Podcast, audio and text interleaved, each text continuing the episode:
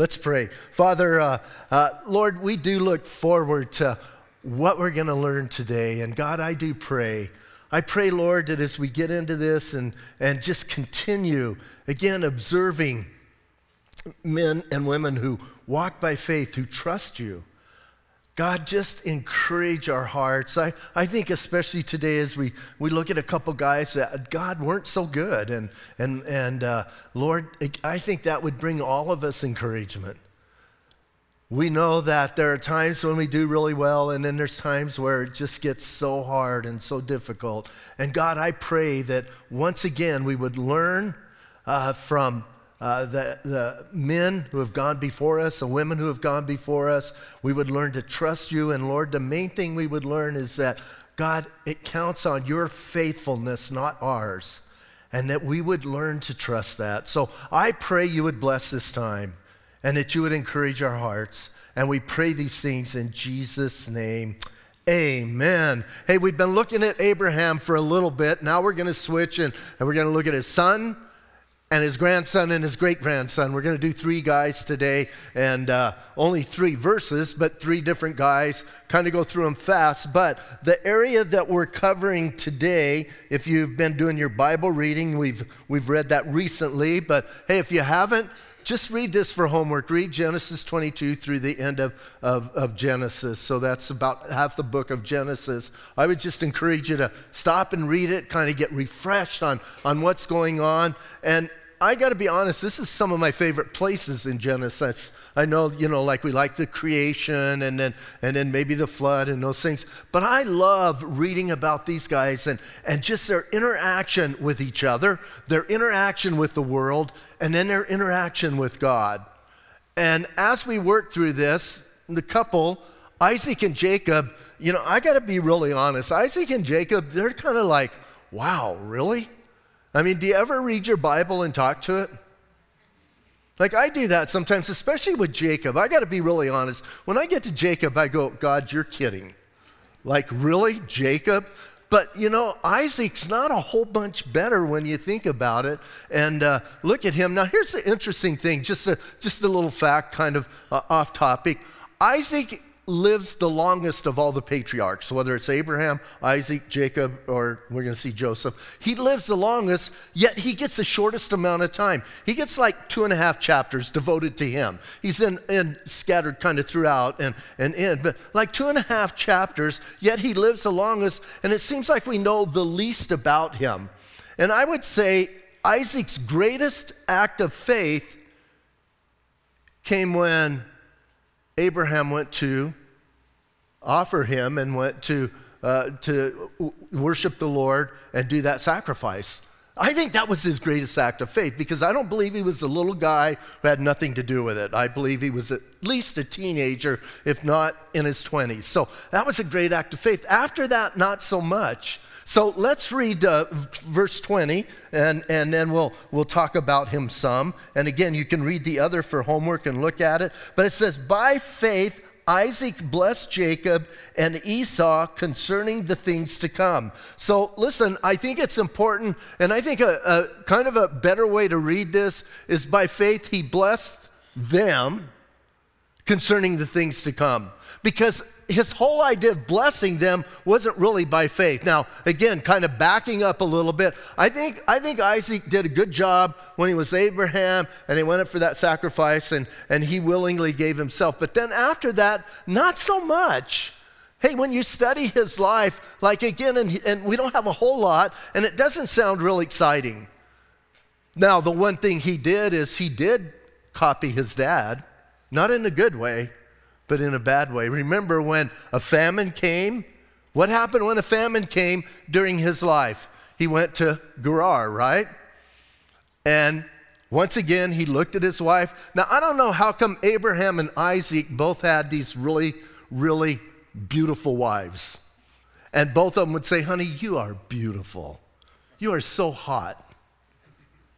And then they would go, and those guys might kill me, so here's what I want you to do. Tell them you're my sister.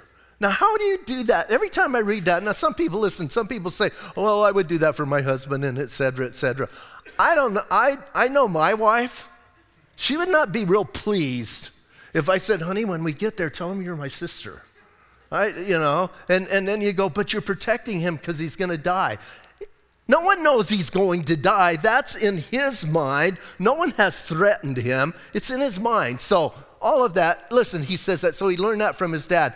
As a dad, I found out that the things that your children seem to amplify are the bad things. They never amplify the really good characteristics. They seem to amplify, like, I'm a really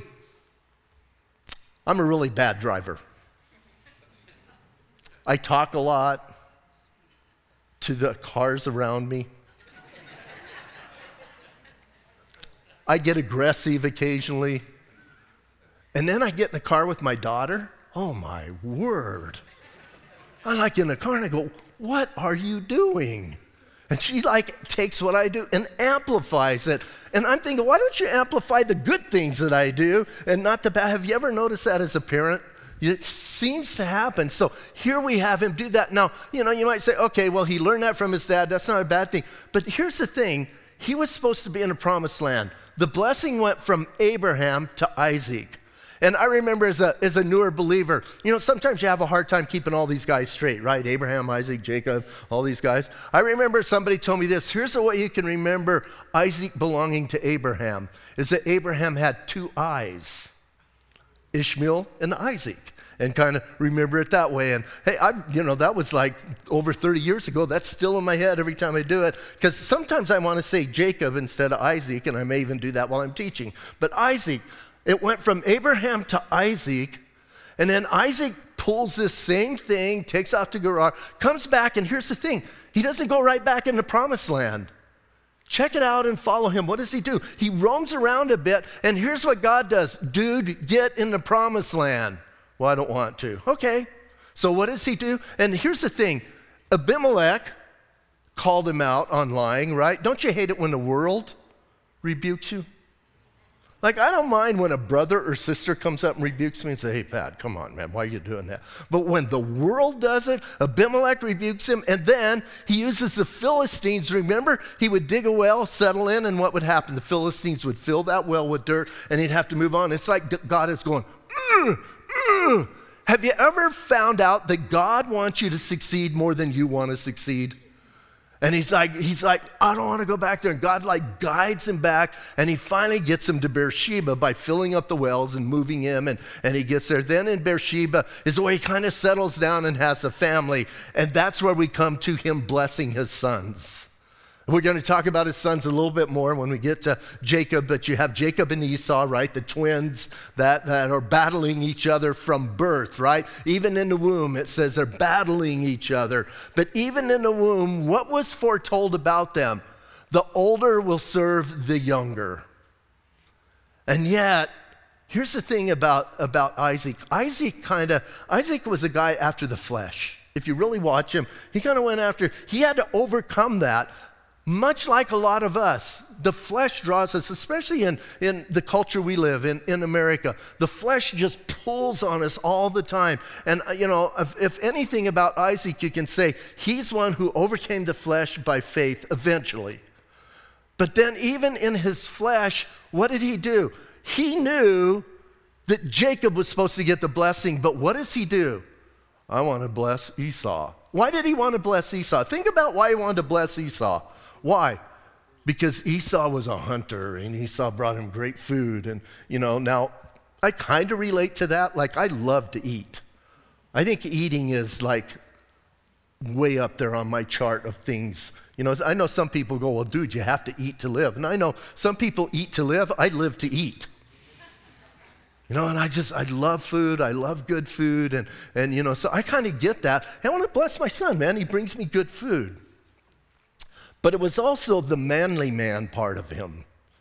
And so you have that whole ordeal, right? He wants to do the wrong thing. Esau's in on it. Okay, Dad, I'll get the blessing. Although, what did Esau do? Do you remember what Esau did?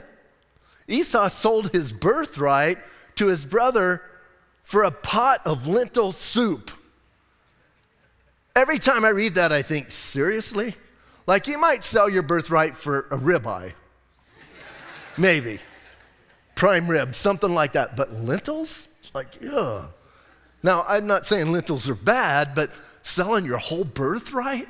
But he's already done that. Listen, Esau's already done that. He knows he did that. And everybody knows. Listen, they all know, the whole family knows the blessing's going to Jacob. But there's all of this interaction. Talk about a dysfunctional family. I know that's not a term. It used to be, hey, in the 60s and early 70s and you know, maybe even on into the 80s, there was that whole thing. That was a big buzzword, right? Did you come from a dysfunctional family? Then they figured out by the mid-80s, early 90s, that every family was dysfunctional. There was just different degrees, right?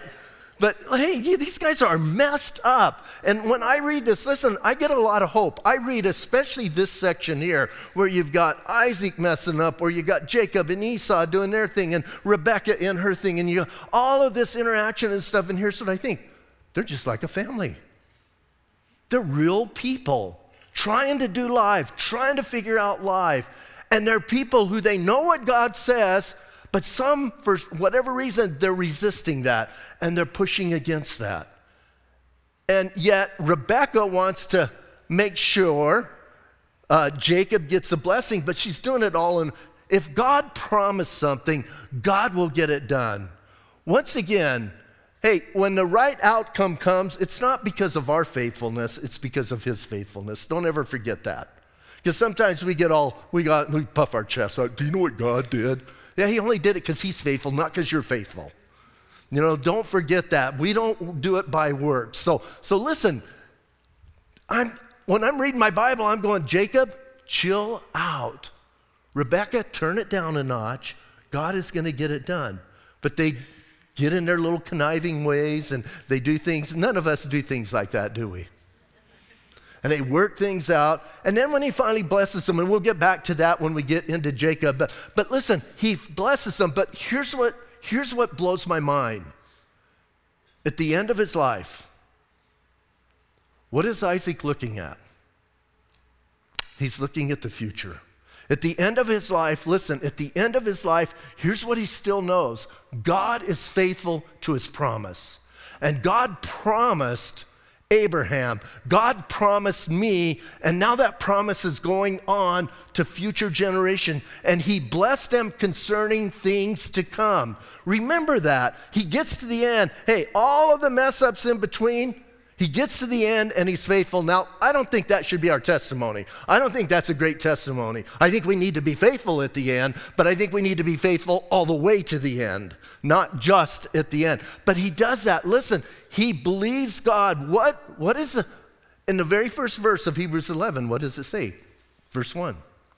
Faith is the substance of things hoped for, and the assurance or the conviction of things not seen. What is he doing? What is Isaac doing? He's looking at things hoped for and things not seen, and he's passing it on. So remember that part. That's the part I go, wow, that is great. So now he passes it on to Jacob, although he gets deceived, and we'll talk about that here in a minute. So we might say, listen, he finally overcame, in spite of himself, the affliction of the flesh. He trusted God. And so then in verse 21, it says, by faith, Jacob, when he was dying, blessed each of the sons of Joseph and worshiped, leaning on the top of his staff. Now, here's the thing. I get blown away by this. He gets to the end of his life, and you can read it when he starts blessing all of his sons and looking at it, and we did just read it if you're doing a Bible reading a few weeks ago, but man, he blesses all of his sons, goes through each one, but it's interesting, he doesn't bless the firstborn, or even the secondborn, or even the thirdborn. He goes all the way to Joseph. That should blow your mind, because it's not how it works. And here's what I find fascinating. As you look at God passing on the blessing and the promise, it went from Abraham to Isaac. Isaac wasn't even the firstborn. I mean, technically, yeah, you can go technically he was, but really, really he wasn't. Ishmael was. And so it skips the firstborn there. And then, again, with Esau and Jacob, it skips the firstborn and goes there. Have you noticed? Listen, you can't put God in a box. And then you go, okay, well, every time it's been the secondborn, so maybe it would be Simeon, not Judah. And where does it go down to? Joseph. huh. And then it says, listen, as he blesses his two sons, and we'll talk about that when we get to Joseph and what goes on there. But as he blesses his two sons, it says he does it while he's leaning on his staff. Now, listen, I read that here, I read that in Genesis, and I just go through and I just go, okay, that's fine. Do you know that there's volumes almost written on, was he really leaning on his staff? Or was he laying on his bed? Or was he leaning on the head of his bed? Or was he on his pillow? I'm going, seriously? Like, why are we even caring about that? That's not the important part. The important part is that he's blessing not just Joseph, but Joseph's sons, and we're gonna talk about it. He does it backwards. But let's talk about this guy, Jacob. What a piece of work. Really, I mean, you look at him, and of all of the people, here's the thing, of all of the people that God blesses, I'm thinking, really, God? And then here's what the Lord spoke to my heart. He goes, Pat, I bless people not because they're great, not because they've done certain things. I bless them because they need it, right? Of all the people, now if you look at it that way, doesn't Jacob need blessing more than anybody else? Because he's gonna muck it up if he can, right? All of the conniving, all of the stuff, you look at his life, he cheats his brother, right? Mom and him come up with this whole idea. And I love that story. It's like, hey, when you go in to your dad to get the blessing and you take this food, make sure you put goat skin on your arms so he thinks you're his brother. Does that seem odd to you? Like, I know his brother was hairy, but really? Like goat skins? And then Isaac's hard of seeing, right? You guys know that story, right? And he touches him, he goes, well, you feel like Esau. The food tastes like Esau's, but you got the voice of Jacob. And then his dad does this. Every time I read this, I crack up. His dad goes like this. Yeah, you smell like Esau. How bad did Esau smell?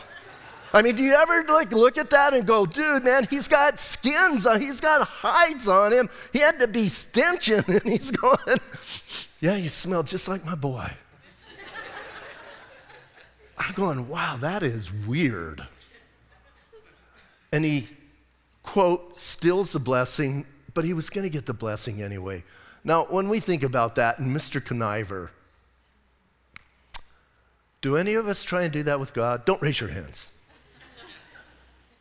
We do things, and here's what he does, that conniving, and kind of figures that out and gets out of that. Then he goes and he has that dream, and he's praising the Lord, right? He's, oh, Lord, I love you. You're so awesome. You're so great. And then like 5 verses later, he's making a deal with God. God, you're so great. Now, God, if you do this, then I'm going to do this. Although you're great. Do you guys ever make deals with God? Don't raise your hands. Negotiate with him. Here's the thing, God, I've got this plan, and if we do this, then and we go on, and that's Jacob. And then Jacob goes and tries to, listen, it's his nature, right? He makes a deal with his mom and helps out, and then his brother's gonna kill him, so he has to run away, takes off, he has that dream, makes a deal with God, goes to his future father-in-law, Laban, makes a deal with him, and gets cheated, makes another deal with him, and then that works out, and then he makes another deal with him and cheats Laban out of his flock. I mean, you read all of that and you're going, really, this is the guy you picked, Lord. This is the guy who's gonna carry on the blessing. And the Lord goes, yeah, Pat, because I bless because people need it. Not because they deserve it. Have you ever thought about that in your life? Again, next time you get really blessed by God, don't stick your chest out. You might go, oh yeah, I'm one of those guys. So he blesses him and takes care of him, and he gets back, and then we go through the whole story. Now we're introduced to the 12 tribes, the 12 sons, and you have these sons. These sons eventually turn into the 12 tribes of Israel. But you have all of that inner working as they start getting back into the promised land. Then the 11 brothers, or 10 brothers actually, sell one of their brothers. Do you ever read that and think that's a little odd? Like my brother and I, we fought like crazy. Like when I read where Esau wanted to kill Jacob, I get it. The big brother wanting to kill the little, that makes sense. My brother was the older one. He probably would have killed me if he had a chance a few times. I would have killed him if I had a chance a few times. That's just brothers growing up. But my brother never went to people and say, hey, you want to buy Pat? It's like I read that and these 10 brothers sell their brother. How weird and how wrong is that? Like, do you read your Bible and go, these are some messed up people? They're people doing life just like you and I. We're trying to figure it out. And you see, that's what I love about the Bible. Doesn't whitewash all of their flaws. We get them warts and all, so to speak, right?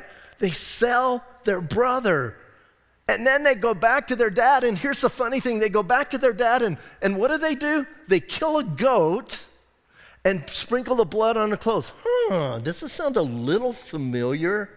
Like sticking goat skin on yourself to deceive your dad. Now you're deceived by your sons with the blood of a goat on a coat. Remember, your sin's going to come back to haunt you. You should confess it, get it under the blood, and get it dealt with. And then he goes through that whole trauma and trial, and eventually he goes into Egypt. And that's where he goes to bless the two sons. Again, as he blesses his sons, you can read all of that, and then he goes to lay his hands on the two sons of Joseph. Wow. And then at the end of his life, as he's blessing those sons, what does Jacob say? Joey? I like to call him Joey. Whatever you do, bury me in Canaan. Don't bury me in Egypt. Does that kind of blow your mind? You see, at the end of his life, here's what he knows. God is faithful to keep his promises, no matter what. And I've got to be in Canaan. That's what we were promised. Now, again, he died without ever getting land. Abraham died without ever getting land. Isaac died without ever getting land. So, but here's what he says. You take me and don't bury me here. And there's that whole thing where Joseph takes a whole entourage. Listen, the second most powerful man in the world takes a whole entourage, buries his father in the cave at Mikvah because that's what his dad wanted. That's where he wanted to be. And here's what that shows me. He believed God even though he had a messed up life, even though he, if he could mess it up, he did it on steroids. But at the end, it's like, I know what God promised, and I need to be in the promised land. So Joseph takes him there. Now we get to Joseph. Joseph's one of the lastborn. I guess Benjamin's the lastborn. But verse 22, by faith, listen, Joseph, when he was dying, made mention of the departure of the children of Israel and gave instructions concerning his bones. So now as we get to Joseph, to me, he's fascinating. And as we look at these three, like Joseph stands out from the other two because Joseph did things right? Joseph was like, you look at Joseph and you always think if you're a father, you think, man, I want my son, my daughter to be like Joseph. Joseph did the right. He made good life choices. He trusted the Lord. He did things. He was faithful. And you're going, yes, he's a good guy, even to the end. And that's something to remember. But here's the thing that fascinates me about Joseph. When was he sold by his brothers? When he was 17. At 17, he's taken out of the promised land. And he goes through all of his trials, right? He gets traded a couple times, ends up in Egypt, ends up, in trouble with Potiphar's wife. That whole ordeal goes down, ends up in jail, does the visions, kind of helps out the baker and the candlestick maker, I always want to say. But the baker and the cupbearer, and, things kind of go well for one, not so well for the other one, right? But he told him that's how it's going to be. And it came to pass, and the cupbearer finally, 10 years later, there's this guy Joey. I forgot all about it. I was supposed to remember him. Now I remember him. He finally gets out of prison and ends up the second most powerful man in the world. That, you talk about a rags to riches story. That is phenomenal, isn't it? Listen, not just the second most powerful man in Egypt, because Egypt controlled the world at the time. Second most powerful man in the world. That is mind-boggling. And then he dies at 110. So if my math is right, he spent 97 years in exile, or most of that time in Egypt. Think about that, 97. Most of us aren't even gonna live to 97. 17 years in the Promised Land, 97 years out of it. And at his death, what does he say? Hey guys, don't leave my bones in Egypt. Take him to the, what is he counting on? The promise of God. He's trusting the Lord in everything. Now, listen, as he goes through all of his ordeal, when dad comes in to bless his sons, he brings them, right? Manasseh and Ephraim, and he brings them, and he puts Manasseh by dad's right hand, and Ephraim by his left hand, because that's the way, that's the birth order. And do you remember what Jacob did? He crossed his hands. And Joey goes, Dad, you're getting a little senile. Like, put your hands, this is the older. And Jacob said, no, I know what I'm doing. Leave me alone. And there again is a little bit of that, hey, you can't put God in a box. You can't say things have to happen this way. You can't, and then you have this whole thing. But Joseph, at the end of his life, after spending 97 years, after getting to that place of elevation of the second most powerful man in the world, here's what he says. Guys, don't leave me here. And then here's what I love. Go back and read it. Here's what he says. Don't leave me here.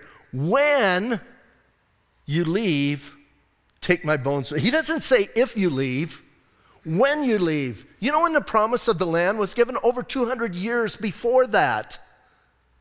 And no one has seen that promise fulfilled yet, but what is Joseph counting on? Not past testimonies, not what's happened to others. What is he counting on? The promise of God. And you and I need to get that ingrained in our hearts. It doesn't matter what happens to other people. It doesn't matter, listen, it doesn't matter if they get this or get that or, go here or go there. What matters is, are you trusting the sure promise that God has given you? And are you trusting it through your life as a guide for your life? Or are you kind of going hit or miss? Listen, I think culturally, we're messed up. We're like totally a mess. Lately, it seems like I've really been drawn to spend a little bit more time on YouTube watching some things. And I know Pastor Robert Furl was here on I was going to say Wednesday, but Thursday. And I know he brought up some stuff and talking about that. Are you noticing there's a trend, not just in the world culturally, there is in the world also, and just not in America, but throughout the world. There's this whole trend, and here's what I keep hearing over and over. I'm listening to different people talk about different things, and here's the one thing I hear over and over, whether it's people in the world or people who are doing this whole new progressive Christianity thing that is scaring me bad, that people are buying into. But here's what they're saying. Listen carefully. Here's what they're saying. Well, the truth is, yada, yada, yada. And the person may be interviewing them say, that's the truth? Well, it's my truth. Oh. And here's what they're saying. You can't argue with my truth. No, I can't argue with your experience, but that's not the truth. And yet, we're drinking that like Kool-Aid, and everybody's thinking it's okay, and everybody's going along with that. Listen, there is the truth, and then everything else. And we need to be people that we understand that. Listen, I'm not gonna argue with somebody's experience. I get that. That is the experience you had. Doesn't make it a truth, it makes it an experience. And if it doesn't line up with the truth, it's not the truth, or it's not even a truth. And we gotta be people who we wanna challenge that in a good way. Listen, we don't need to be rude, and we don't need to be aggressive. And me saying that is kind of like hypocritical, because I get very aggressive. My wife goes, do you see your eyes? I go, no, honey, I can't see my eyes. And she goes, they don't look too good. Like, dial it back. I go, okay, I'll talk to people like this. Don't talk that way, and I'll close my eyes. But listen, it's disturbing, and it's a trend, and we have this whole thing moving, and man, it's flooding like crazy. And I don't care. You pick any topic. You can pick the LGBTQ and AI now. They're adding more and more things to it. So we might just say ABC, you know, whatever, and do the whole alphabet. You know, that movement, man, and they just keep adding stuff, and they just keep doing stuff. Hey, you talk about that topic, all you can do is go by somebody's truth. You pick this topic, you can pick the topic of social injustice. Hey, this is my truth. You pick the topic of this, this is my truth. Listen, saints, there's one truth and only one truth. And we need to be careful of that. And here's the thing why I admire these three guys. They didn't walk perfect. They didn't do everything right, especially two of them, especially one of them. But they held on to the truth. They held on to the truth to the end. And that's what we have to do. Listen, you want to make it through this life? Hold on to the truth to the end. And trust the Lord to the end. And let Him guide you. And I look and I go, yes, Joseph said, when you leave this land, take me with you. Make sure you take my bones. What did the children of Israel do? We're almost there, right? What do? They get ready to leave. I always love it. Have you ever noticed, like in the Bible, when things like you know, when Abraham lied and went to Egypt and pulled that whole shenanigans, what did the Pharaoh do? He gave him a whole bunch of stuff, right? He gave him tons of stuff and said, get out of here. When Isaac lies and goes to Gerar, what does Abimelech do? He gives him a whole bunch of junk, right? Get out of here. I kind of love that idea. I'm kind of thinking, maybe it's a good thing to mess up and see what junk you can get. No, that's not the conclusion we need to draw. And then the children of Israel are in Egypt, and they finally let them out of Egypt, and what do the Egyptians do? Take all of our stuff, right? And they load them up with stuff. And then I get this picture, man, as they're loading them up with stuff, and as they're getting all that stuff, and they're trying to leave, and, you know, I kind of get the picture their carts are like ready to break and stuff with all the stuff. And then somebody goes, ooh, don't forget Joey, right? We got to take Joey. 400 years later, we got to get Joseph because we told him we wouldn't leave his bones here. So somebody, as we're going out, before you shut the gate, get Joey. And they take him. 400 years later, they remember. Why? Because God is faithful. And the right outcome, the good outcome, whatever term you want to use, does not depend on your faithfulness. It depends on His faithfulness. And don't ever forget that. Because sometimes we get all puffy because we think we've done some great work. And yet we are, as evangelicals, what do we say? It's not by works, it's by faith. And then we get all puffy. Well, you know, I did this, and then God blessed me for doing this. And that sounds like works to me. Just chill out. And understand that God blesses who He blesses. It's good. I think it's good to receive blessings, but don't think it's because you're great, because you're not. I hate to say that. I know some people maybe never will come back to church again. Pat told me I wasn't great. Well, you're not. But God is great. And I want to have the God these three guys had. I'm listening to somebody now, I don't believe in that God anymore, and it's driving me nuts. I shouldn't do this. But anyway, and here's what I think. I want to believe in that God. You see, I want to believe in that God. I don't care what your truth is. I want to believe in the God of the Bible as He's revealed to me in Scripture because He is faithful always. Let's stand up and pray. Father, we do thank you, God. We thank you for the challenge. We thank you for these different individuals that we read here. And we have Isaac and Jacob and Joseph. And Lord, again, we could spend months on each one of their lives, and at least two of them looking at it, dissecting it, doing everything. But Lord, all three of them, the author of Hebrews comes to the end of their life. He doesn't talk about all of the things that they did or didn't do and the mess ups and everything. He comes to the end of their life and he says, they acted in faith. At the end of their life, they were still trusting you, God. And Lord, I pray that that's our testimony. I want us to have a faithful walk between now and then so we can enjoy you and enjoy the journey. But God, when we get to the end, we need to know in our knower that you are faithful. And Lord, so take us today and put that deep down inside of us, that your faithfulness does not depend on us, but it depends on you.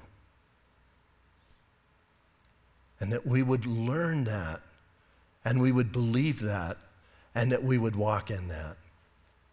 And God, I thank you. I thank you we have testimony of people who weren't so good, didn't do things so right.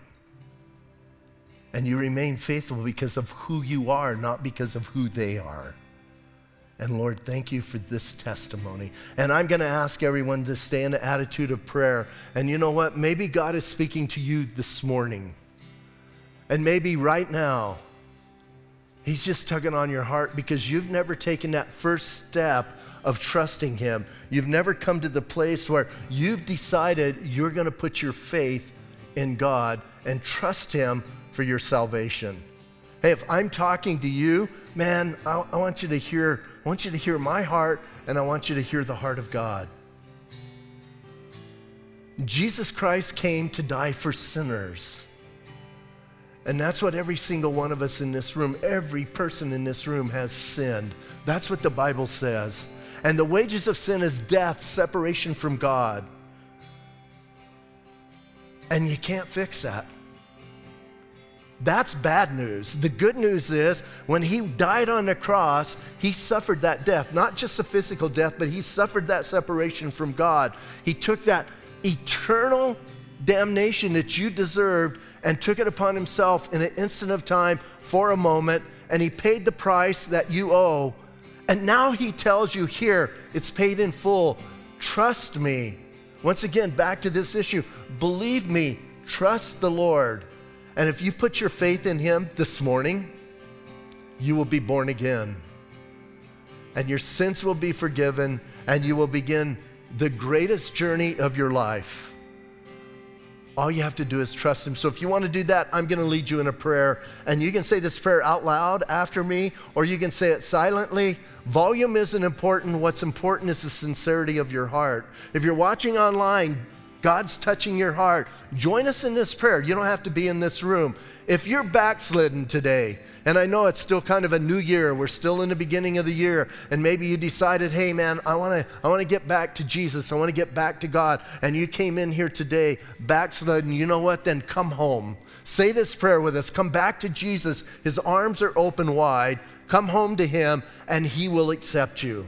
Say this prayer, Jesus, today I confess that I am a sinner. I'm sorry, God, that I sinned against you.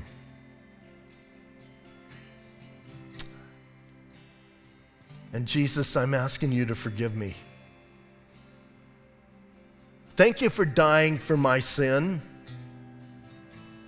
Thank you today for your forgiveness. And right now, I'm asking you to come into my heart and change me. Jesus, I want you to come into my life and guide me. Today, I'm asking you to be my Lord and my Savior.